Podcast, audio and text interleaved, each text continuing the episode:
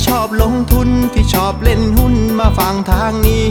ตลาดวายพอดแคสต์เขามี ข้อมูลดีดีเล่าเข้าใจง่าย อย่าลืมกดแชร์กดไลค์กด Subscribe กดกระดิ่งด้วยนะ คุณกำลังฟังตลาดวายพอดแคสต์ปีที่ 3 ประจำวันจันทร์ที่ 28 กุมภาพันธ์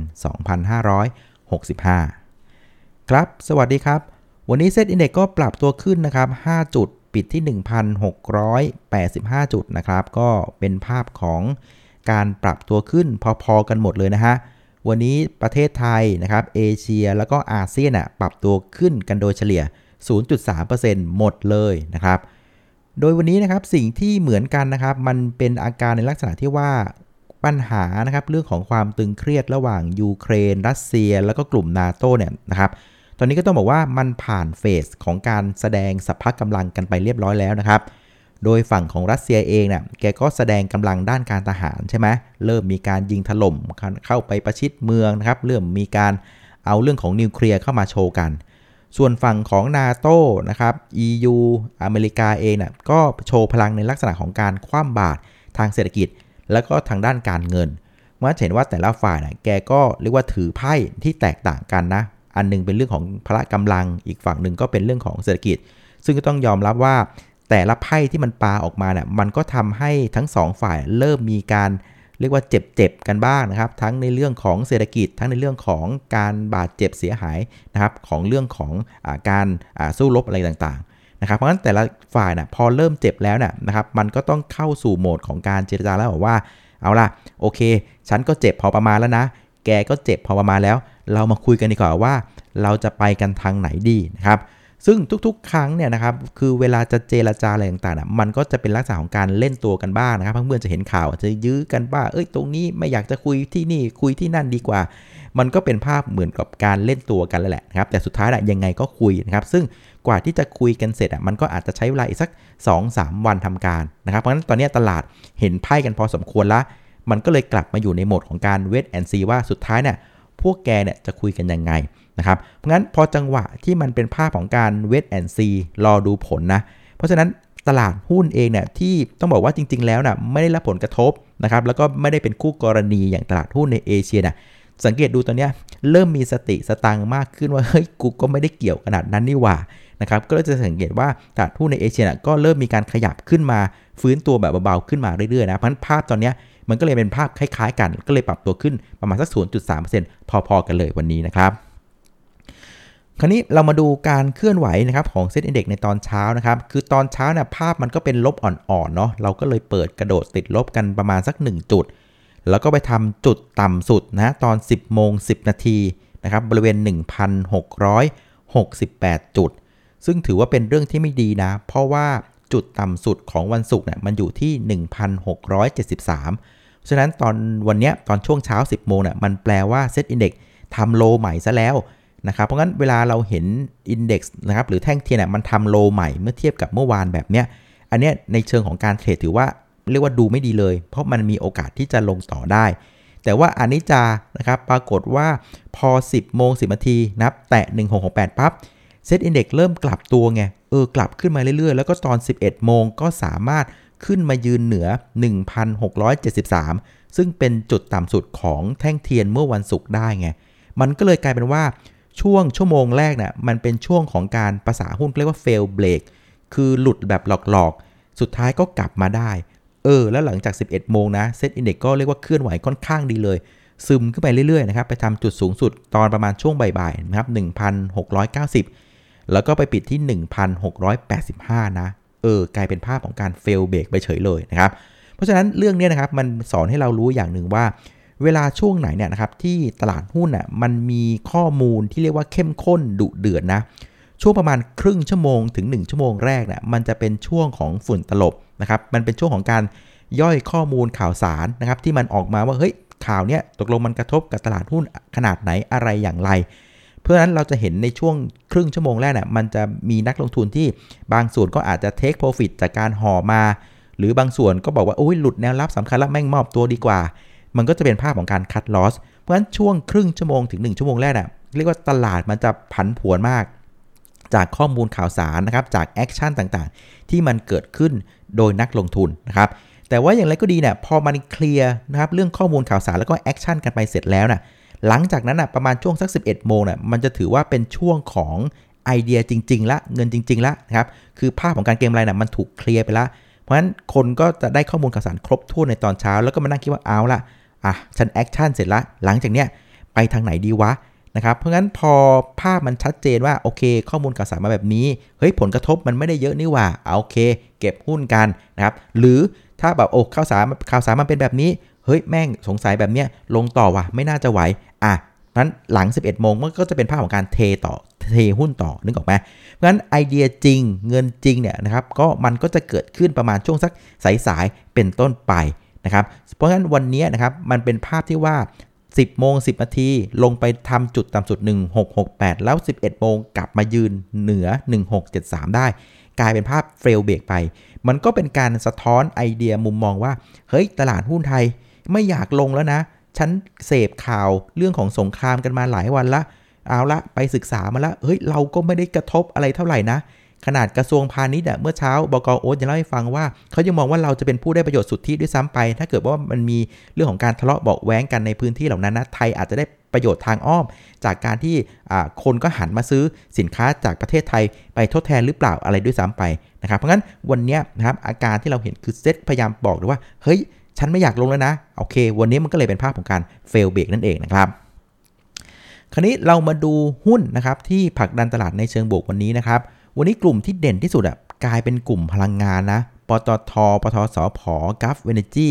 แล้วก็ EA นะครับ แต่ว่าประเด็นที่มันจุดให้กลุ่มนี้นะครับวิ่งขึ้นมาเนี่ยมันเป็นเรื่องของน้ำมันนะ วันนี้ระหว่าง trade เนี่ยน้ำมันนะปรับตัวขึ้นถึง 4%หลังจากเมื่อเช้านี้เนี่ยปูตินก็เริ่มเอาเรื่องของนิวเคลียร์มาพูดคุยกันนะ คนก็กังวลว่าเฮ้ยมันจะรุนแรงหรือเปล่านะครับ แต่อย่างที่บอกคือ ตอนนี้มันอยู่ในเฟสที่กำลังจะพูดคุยกันละฉะนั้นวิธีที่จะทำให้เสียงของฝั่งรัสเซียมีน้ำหนักนะมันก็ต้องมีเรื่องของอ่านิวเคลียร์เอามาวางข้างๆโต๊ะด้วยนะครับ เอาเรื่องของการเอาทหารเข้าไปคุมพื้นที่สำคัญ เอามาวางข้างๆโต๊ะด้วยน้ำหนักการคุยมันถึงจะเรียกว่ามีน้ำหนักมากขึ้นไง ออก็เดาว่าหวังว่านะคงจะไม่ยิงหรอกนิวเคลียร์แต่ว่ามันเป็นภาพของการกดดันนะครับทำให้คนก็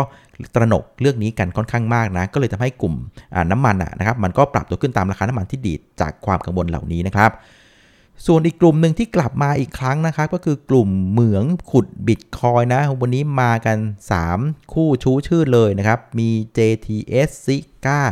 แล้วก็ยูป้านะ UPA นะครับ ทั้ง 3 ตัวไปดูทั้งเทนะ ปิดไฮกันเหมือดหมดเลยนะ ถือว่าเป็นสัญญาณของการเก่งกำไรมาอีกรอบหนึ่งแล้วนะอ่าเหมือนเดิมนะใครที่จะไปเก็งกำไรกับกลุ่มนี้นะครับ ก็เล่นกันด้วยความระมัดระวังนะครับไซซิ่งพอเหมาะพองามอย่าไปมากเกินไป แล้วก็วางจุด stop loss ไว้ด้วยนะมีวินัยด้วยนะครับ ส่วนอีกกลุ่มหนึ่งที่ยังคงมากันเงียบๆนะ เรียกว่าค่อยๆ เลือกหุ้นนะครับ ก็คือกลุ่มของค้าปลีกนะ วันนี้ CRC กับ CPN ก็มาแบบสวยๆเลย ก็เดาว่านักทุนต่างชาติก็มาทยอยเก็บหุ้นเหล่านี้นะครับ ส่วนชุดหุ้นที่กดตลาดในเชิงลบกันบ้างนะครับ จริงๆ วันนี้มันไม่ได้เป็นกลุ่มเป็นก้อนเท่าไหร่นะ แต่ส่วนใหญ่จะเป็นหุ้นที่อาการคล้ายๆ กันที่มันแสดงออกผ่านงบการเงินนะ คือมันเป็นกลุ่มที่มีปัญหาในเรื่องของต้นทุนการผลิต แล้วก็สุดท้ายเนี่ยมันไม่สามารถผลักภาระต้นทุนที่เพิ่มสูงขึ้นได้ ให้กับลูกค้าไง ต้นทุนขึ้นก็ต้องอมไว้เอง สุดท้ายเป็นไงครับ งบไตรมาส4ออกมาก็เป็นงบที่ผิดหวังทั้งนั้นเลยนะครับ เรื่องของอัตรากำไรขั้นต้นบีบลง แบนลง แล้วก็บางลงนะครับ วันนี้ฮาน่าปรับตัวลงถึง 18% IVL 3% CPF 3%ก็ด้วยเหตุผลประมาณนี้เลยนะครับ ราะฉะนั้นเพื่อนๆจำไว้เลยนะว่าหลังจากนี้ไปนะครับธีมเรื่องของเงินเฟ้อเนี่ยมันยังคงมีอยู่นะ คือเงินเฟ้อไม่ได้หายไป ต้องไม่ลืมว่าเงินเฟ้อรอบเนี้ยส่วนหนึ่งนะ่ะมันมาจาก cost push ก็คือต้นทุนวัตถุดิบที่มันสูงขึ้นนะครับ ซึ่งการแก้เรื่องของต้นทุนวัตถุดิบที่สูงขึ้นน่ะมันไม่สามารถแก้ได้ด้วยการขึ้นดอกเบี้ยไง มันจะต้องแก้ด้วยการเรียกว่าแก้ไขปัญหา supply chain ซึ่งมันใช้เวลาค่อนข้างมาก ฉะนั้นตีมเงินเฟ้อจากเรื่องของต้นทุนวัตถุดิบน่ะ มันยังอยู่กับเราไปอีกนาน เพราะฉะนั้นหุ้นที่มันจะเอาตัวรอดได้ในตีมนี้นะครับตีมสำคัญนี้นะ คือหุ้นที่สามารถผลักภาระต้นทุนที่เพิ่มขึ้นได้ ให้กับลูกค้านะครับ อย่างเช่นกลุ่มของโรงพยาบาลเนี่ยพวกเนี้ยก็ได้เหมือนกันนะ ยาขึ้นเลยพวกเนี้ยก็สามารถเรียกว่าผลักภาระให้กับผู้ป่วยได้ ผู้ป่วยยังไงไม่อยากตายแพยาแพงแค่ไหนก็ต้องซื้อถูกไหมฉะนั้นตีมเงินเฟ้อนะครับแล้วสามารถผลักภาระต้นทุนให้กับ ลูกค้าได้นะอย่างกลุ่มโรงพยาบาลนะถือว่าเอาตัวรอดได้นะครับ ส่วนอีกกลุ่มหนึ่งที่เป็นเคสคล้ายๆกันนะครับ ก็อย่างกลุ่มเครื่องดื่มนะอ่าอย่างในเคสของโอสถสภาเองนะถ้าเพื่อนๆเห็นข่าวจะเห็นว่า เขาเองก็มีการเตรียมที่จะขึ้นนะครับ ราคา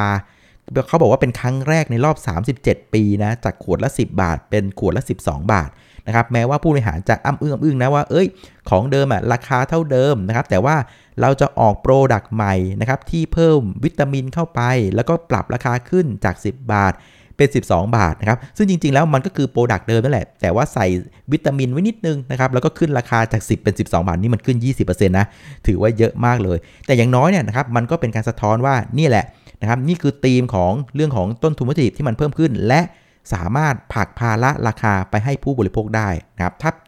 หุ้นตัวไหนที่สามารถทำแบบนี้ได้นะตลาดจะให้รางวัลนะครับแล้วราคาหุ้นมันก็จะปรับตัวขึ้นอย่างตัวของโอสถสภานั่นเองนะครับเพราะฉะนั้นสรุปหน้าหุ้นวันนี้เนี่ยจะสังเกตว่าหุ้นกลุ่มที่ยังเล่นอยู่นะมันก็ยังเป็นกลุ่มที่มีความเกี่ยวเนื่องนะครับ เกี่ยวกับเรื่องของความตึงเครียดนะครับ เรื่องของยูเครนรัสเซียสหรัฐอะไรก็ว่านไปนะอะไรที่มันมีความเกี่ยวข้องนะมันก็จะ ขยับมากับเขาด้วยนะครับ ส่วนกลุ่มหุ้นที่เรียกว่าอาจจะยังไม่เป็นที่พึงประสงค์ในช่วงนี้นะก็จะเป็นหุ้นที่เป็นลักษณะที่งบพัง แล้วก็ข้างหน้าเนี่ยก็ยังเหนื่อยอยู่นะก็เลยจะเป็นกลุ่มหุ้นที่ยังไม่มีดีมานเข้ามาในช่วงนี้นะครับส่วนผู้เล่นในตลาดวันนี้นะครับนั่งทุนสถาบันเนี่ยก็ยังคงเป็นผู้ขายสุทธิต่อเนื่องนะครับ 3 วันทำการติดๆเลยขายไป 1,274 ล้านบาทนะครับรวม 3 วันขายไป 3,003นะ แต่ว่าวันนี้เนี่ยต้องบอกว่าฝรั่งเนี่ยหล่อจริงๆนะครับแม้ว่าวันนี้จะมี MSCI Rebalance นะซึ่งเขาบอกว่ามีเม็ดเงินออกจากบ้านเราประมาณสัก 800ถึง1,000 ล้านบาท แต่ว่าขนาดออก 800ถึง1,000 นะ แต่สุดทธิตอนเย็นฝรั่งซื้อหุ้นมาเราถึง 4,345 ล้านบาทนะครับโอ้โห เยอะมากๆนะครับรวม 2 วันจากวันศุกร์เนี่ยกลายเป็นว่าฝรั่งซื้อหุ้นบ้านเรา 6,700 ล้านบาทนะ2วันทำการที่ผ่านมานะครับ งั้นพฤติกรรมของนักทุนสถาบันตัวเนี้ยเขาก็ยังเป็นอาการที่เรียกว่า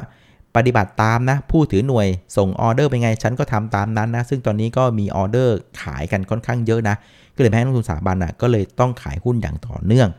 ส่วนนักทุนต่างชาติอะก็ยังเป็นภาพเดิมนะ เป็นเรื่องของการหาโอกาสนะครับ ไม่ได้ผมว่า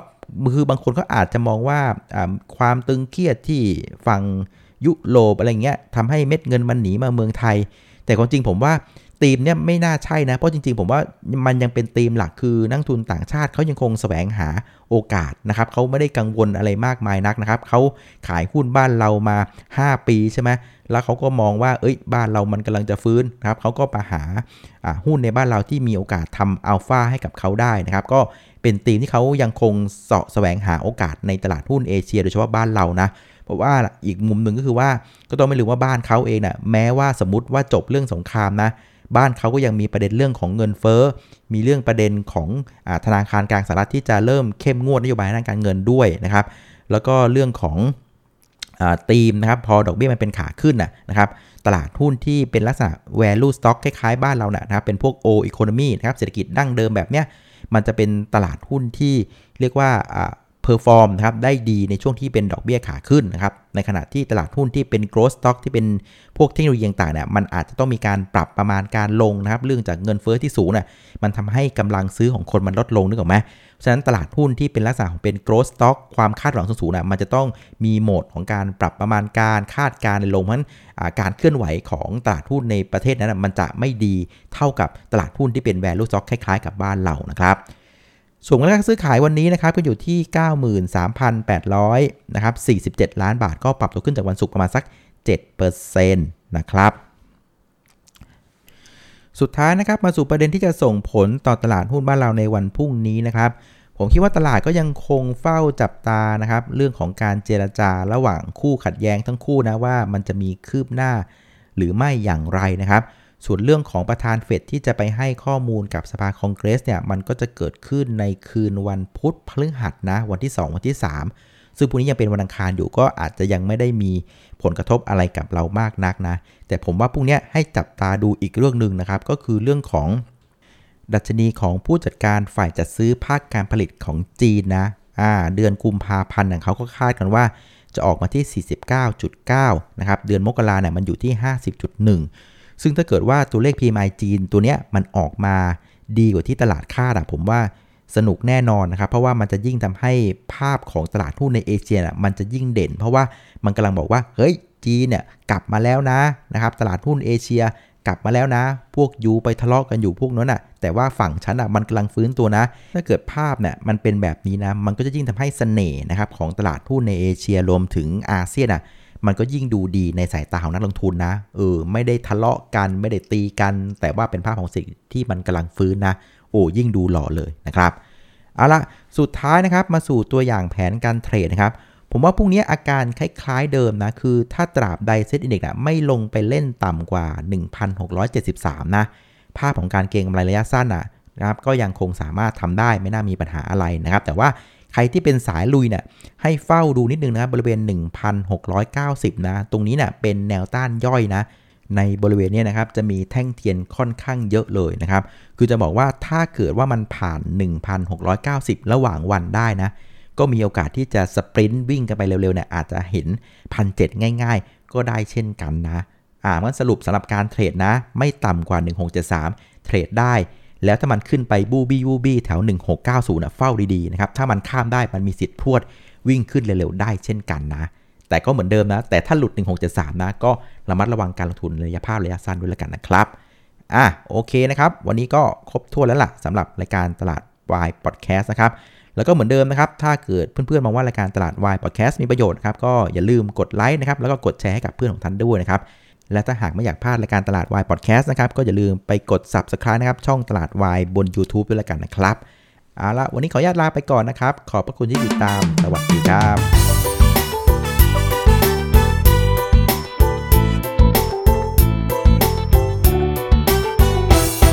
้าใครที่ชอบลงทุนที่ชอบเล่นหุ้นมาฟังทางนี้ ตลาดวายพอดแคสต์เขามี ข้อมูลดีๆเล่าเข้าใจง่าย อย่าลืมกดแชร์กดไลค์กด Subscribe กดกระดิ่งด้วยนะ